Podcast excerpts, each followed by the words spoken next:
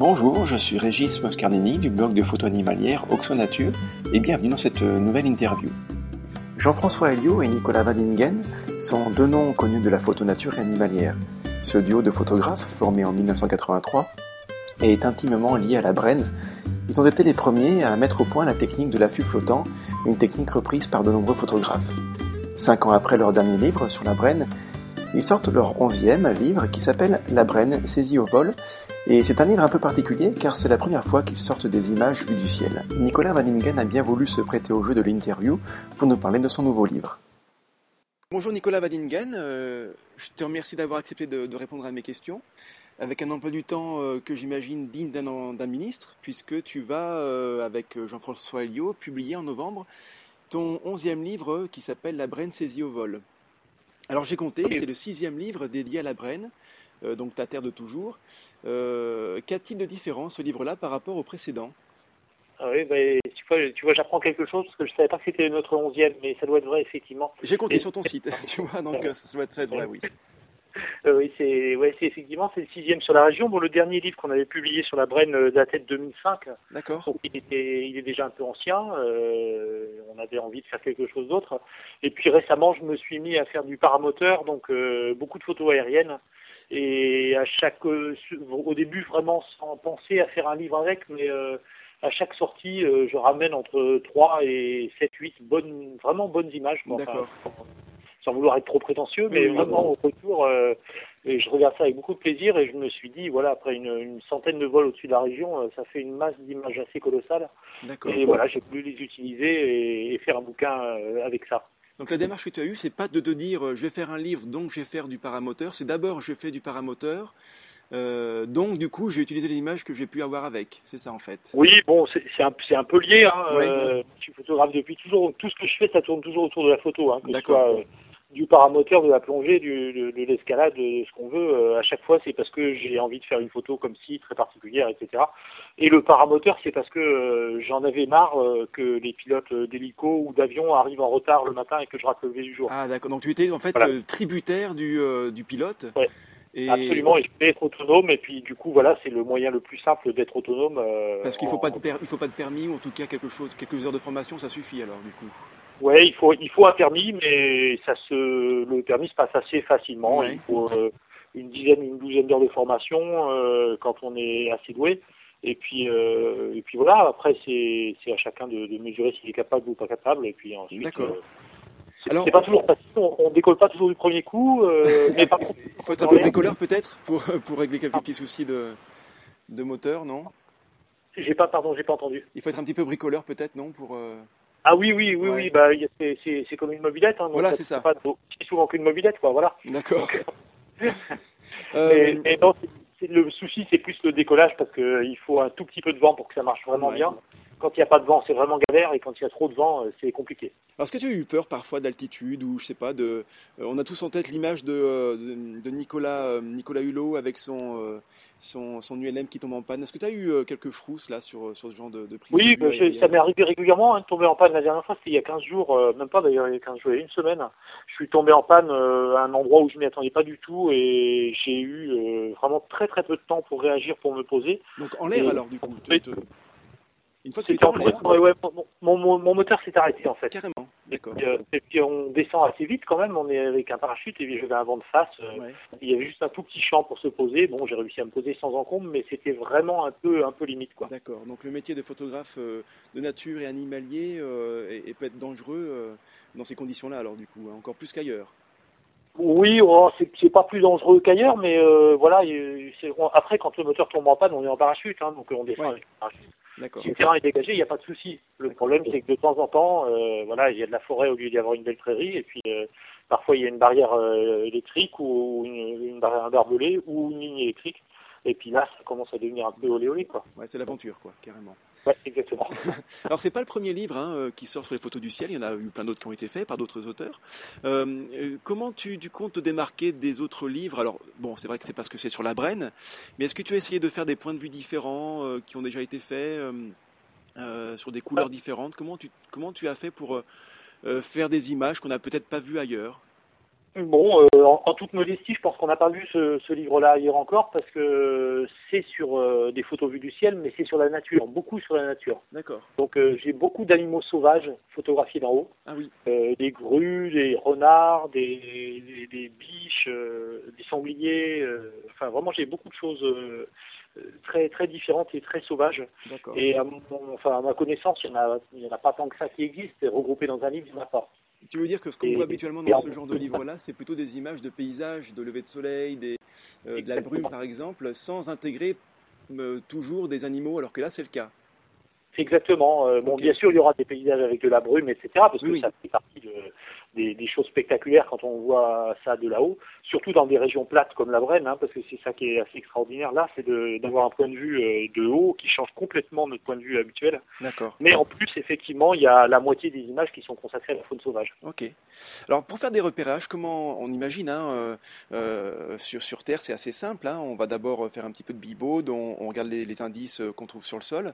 Mais pour faire des repérages sur des, des, des photos aériennes, comment tu t'y prends? Est-ce que tu as regardé sur euh, géoportail par exemple, ou sur une carte, euh, une carte IGN au 25 millième Comment, comment tu t'y es pris? Non, non, bon, moi je, connais la Brenne comme ma poche, hein. je suis né là-bas, ça fait euh, bien maintenant 50 ans que je vadrouille là-bas. D'accord. Donc je n'ai vraiment pas besoin de regarder géoportail ou quoi que ce soit.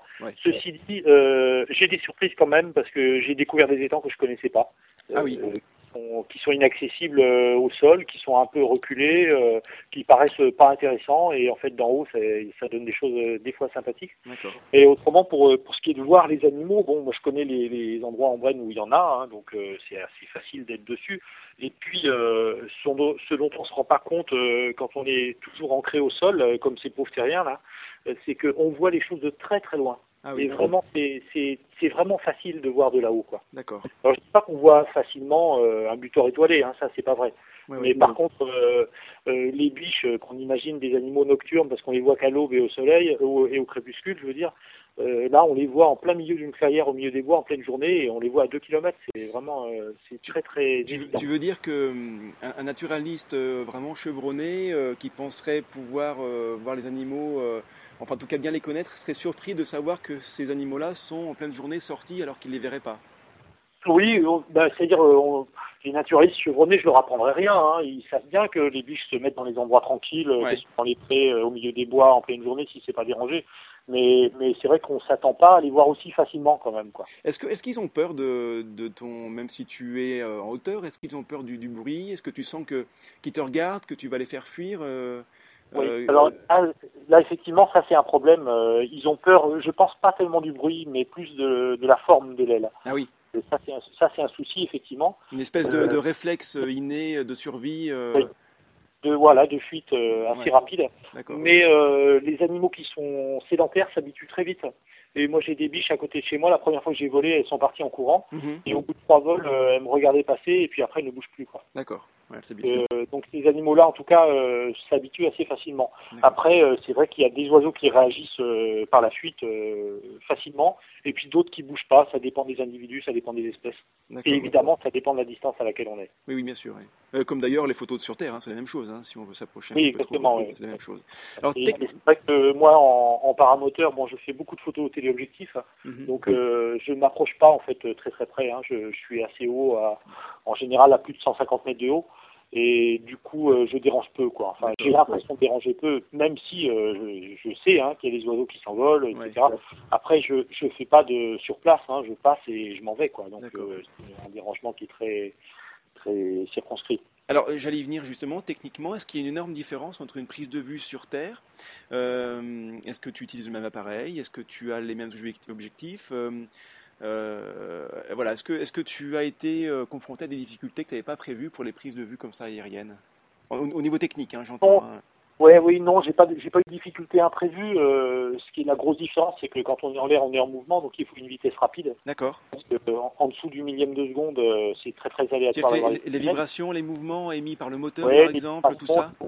il y a voilà exactement les ascendances. Euh, la voile n'est pas très très stable, hein, donc on est secoué un petit peu. Mhm. Euh, quand il y a du vent en particulier, c'est vraiment, euh, enfin bon, ça bouge hein, quand même. Donc au, millième avec un, gros téléobjectif, ça peut être des fois difficile de, de, de, l'avoir ce millième de seconde. Tu, comment des fois c'est difficile d'avoir le, millième de seconde et puis au téléobjectif 400 et au-delà, le millième ne suffit pas. Ah oui. Donc voilà, là on a on a un peu des difficultés pour ça. D'accord. Mais globalement, c'est pas extrêmement compliqué, hein, surtout grâce à l'autofocus parce que à l'œil nu, faire la mise au point euh, avec les vibrations qu'on sent dans le dos, on voit en fait pas si bien que ça, mhm. et on a du mal à faire la mise au point. En tout cas, moi j'ai du mal à faire la mise au point à l'œil. Donc je préfère me, fier à l'autofocus. D'accord. Euh, alors je sais pas, euh, je connais pas ce genre d'appareil, mais il faut tenir un, espèce de, c'est quoi, c'est un, un manche à balai, c'est la même chose? Ah non, non, pas, du tout. non, non, pas du tout. C'est un, un, parachute. Euh, c'est un parachute. Hein, et dans le dos, on porte une hélice, un petit moteur avec une hélice. Et moi, une, fois en l'air, je lâche tout. Hein, je suis. Ah, donc tu as tes euh, deux mains libres en fait pour tenir l'appareil. Les deux mains libres et je suis assis comme dans une chaise. D'accord. Et c'est dans le vide. Et puis euh, je déplace la voile vers la gauche en m'appuyant sur la gauche et vers la droite en m'appuyant sur la droite comme un vélo. Ok. D'accord. Ça va être quand même assez folklore, j'imagine parfois quand même. Hein. Oui, bon, des fois on a envie de tourner un peu plus vite parce qu'il y a quelque chose qu'on a vu et un virage un peu rapide, donc on, tire sur le frein avec une main, mais globalement, j'ai les deux mains libres, c'est assez, assez simple. Quand même. Alors depuis 1983, donc tu signes tes photos avec euh, à deux mains avec Jean-François Elio. Euh, pour ce travail-là, euh, donc vous ne pouvez pas monter à deux sur le sur le paramoteur. Comment vous êtes-vous concerté pour, pour les prises de vue? Est-ce que ça a été équilibré Une fois toi, une fois une fois Jean-François? Comment vous avez fait? Non, pour être honnête, c'est pas tout à fait équilibré parce que Jean-François ne fait pas de paramoteur, il refuse de monter sur cet engin. Je, le comprends. Il dit jamais ça. mais, euh, mais il a fait, il a fait des photos en hélico, en ULM, en avion, mhm. et voilà, il y a des, tout n'est parti en paramoteur. D'accord, bon, très bien. Euh, donc j'ai écouté un de, un de tes passages, enfin ton passage sur France Inter au mois de juillet dernier. Euh, je ne sais pas si tu te souviens, ça avait été très intéressant. C'était avec, comment s'appelle-t-il voilà, c'est ça. Euh, et donc, tu avais dit que, tu, euh, que la plupart de tes voyages étaient liés souvent aux migrations des oiseaux pour les suivre. Euh, est-ce que, est-ce que si tu as, est-ce que tu as voulu faire ces photos aériennes, c'était aussi pour quelque part te mettre à la place des oiseaux et puis, puis vivre un petit peu ce qu'ils vivent? Est-ce que tu as un petit peu cette impression-là?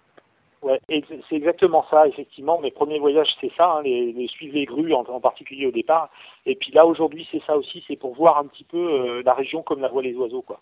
Et c'est vrai qu'on découvre, on découvre plein de choses. Il y a des choses qu'on n'analyse pas forcément très facilement au sol. Euh, par exemple, euh, est-ce qu'un étang va être accueillant pour les oiseaux ou pas? Et comment est-ce qu'ils voient si, si, cet étang est accueillant?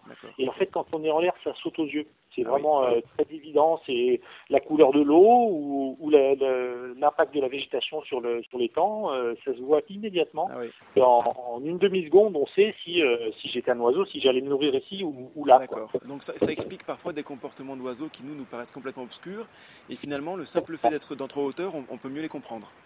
Exactement, ah c'est exactement ça. Et puis, euh, puis il y a d'autres choses assez mystérieuses. Par exemple, en hiver, moi j'ai volé en hiver là dans la neige, et il y a quand toute la région était recouverte de neige, on se demande toujours euh, comment les oiseaux y font pour trouver le petit filet d'eau tout petit, le petit filet d'eau libre qu'il y a au milieu des de neige, etc. Que nous on peine à trouver au sol.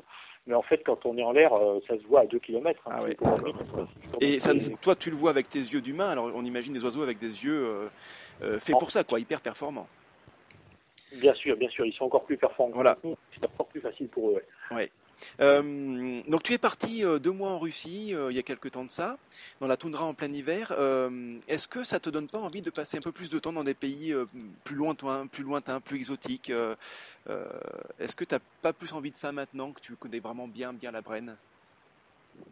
Ah mais je, je, voyage assez régulièrement là. donc je pars au Niger dans trois semaines et je reviens de Bornéo.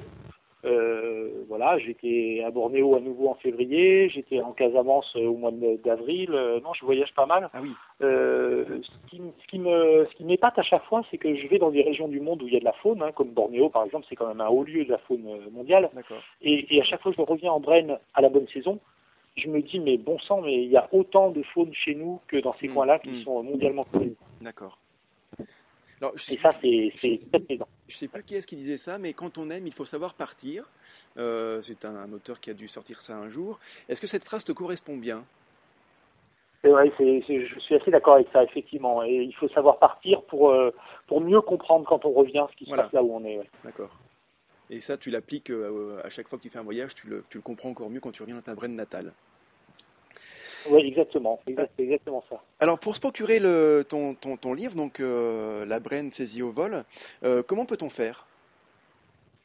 Alors donc il y a en ce moment jusqu'au week-end du 11 novembre, il y a une souscription qui est en cours où on peut euh, acheter le livre moyennant une petite réduction parce qu'on l'achète sans le voir. C'est en fait pour nous aider à financer l'édition. Hein. Oui, parce que j'ai. Et puis après, euh, donc on peut le trouver sur internet facilement en tapant euh, souscription Bren ou Elio Vanningen et on le trouve. je, euh, mettrai le lien, je mettrai le lien sous l'interview, donc les, les, les, auditeurs et les lecteurs pourront, pourront l'avoir. Euh, et après, on pourra le trouver en librairie, sur Amazon, il sera distribué à peu près normalement. en librairie, j'espère bien qu'on le trouvera dans les Fnac, Amazon, etc. D'accord, parce qu'en fait, tu, vous êtes votre propre éditeur, hein, si j'ai bien compris, c'est ça hein? Donc là, on édite nous-mêmes, oui, comme on fait toujours sur les livres sur notre région. Euh, on édite nous-mêmes avec Jean-François. Et donc on assure aussi la distribution, ce qui explique qu'on ne l'assure pas toujours très très bien parce que c'est quand même pas notre métier principal. Oui, d'accord, très bien. Et eh bien écoute, je te remercie Nicolas euh, d'avoir passé ce temps pour Auction. Euh, j'invite vraiment ceux qui nous écoutent à, aller sur ton site, hein, et puis donc sur, votre site parce que tu es avec, euh, avec Jean-François Helio, pour avoir un aperçu de ton superbe livre, parce qu'on peut voir quelques images. Hein sur, sur la page de souscription. Euh, donc j'ai fait un tour, il y a vraiment des, ça donne un, vraiment un très bel aperçu et, il n'y en a qu'une envie, c'est de l'avoir entre les mains pour pouvoir euh, feuilleter les pages. Merci. Cette interview de Nicolas Vaningen est maintenant terminée. J'espère que vous aurez pris autant de plaisir à l'écouter que moi à la réaliser. Et je vous invite maintenant vraiment à vous rendre sur la page de souscription et vous verrez que ce livre semble être vraiment magnifique. Vous avez le lien en dessous de l'interview. Je vous dis à très bientôt pour une nouvelle interview sur Oxonature.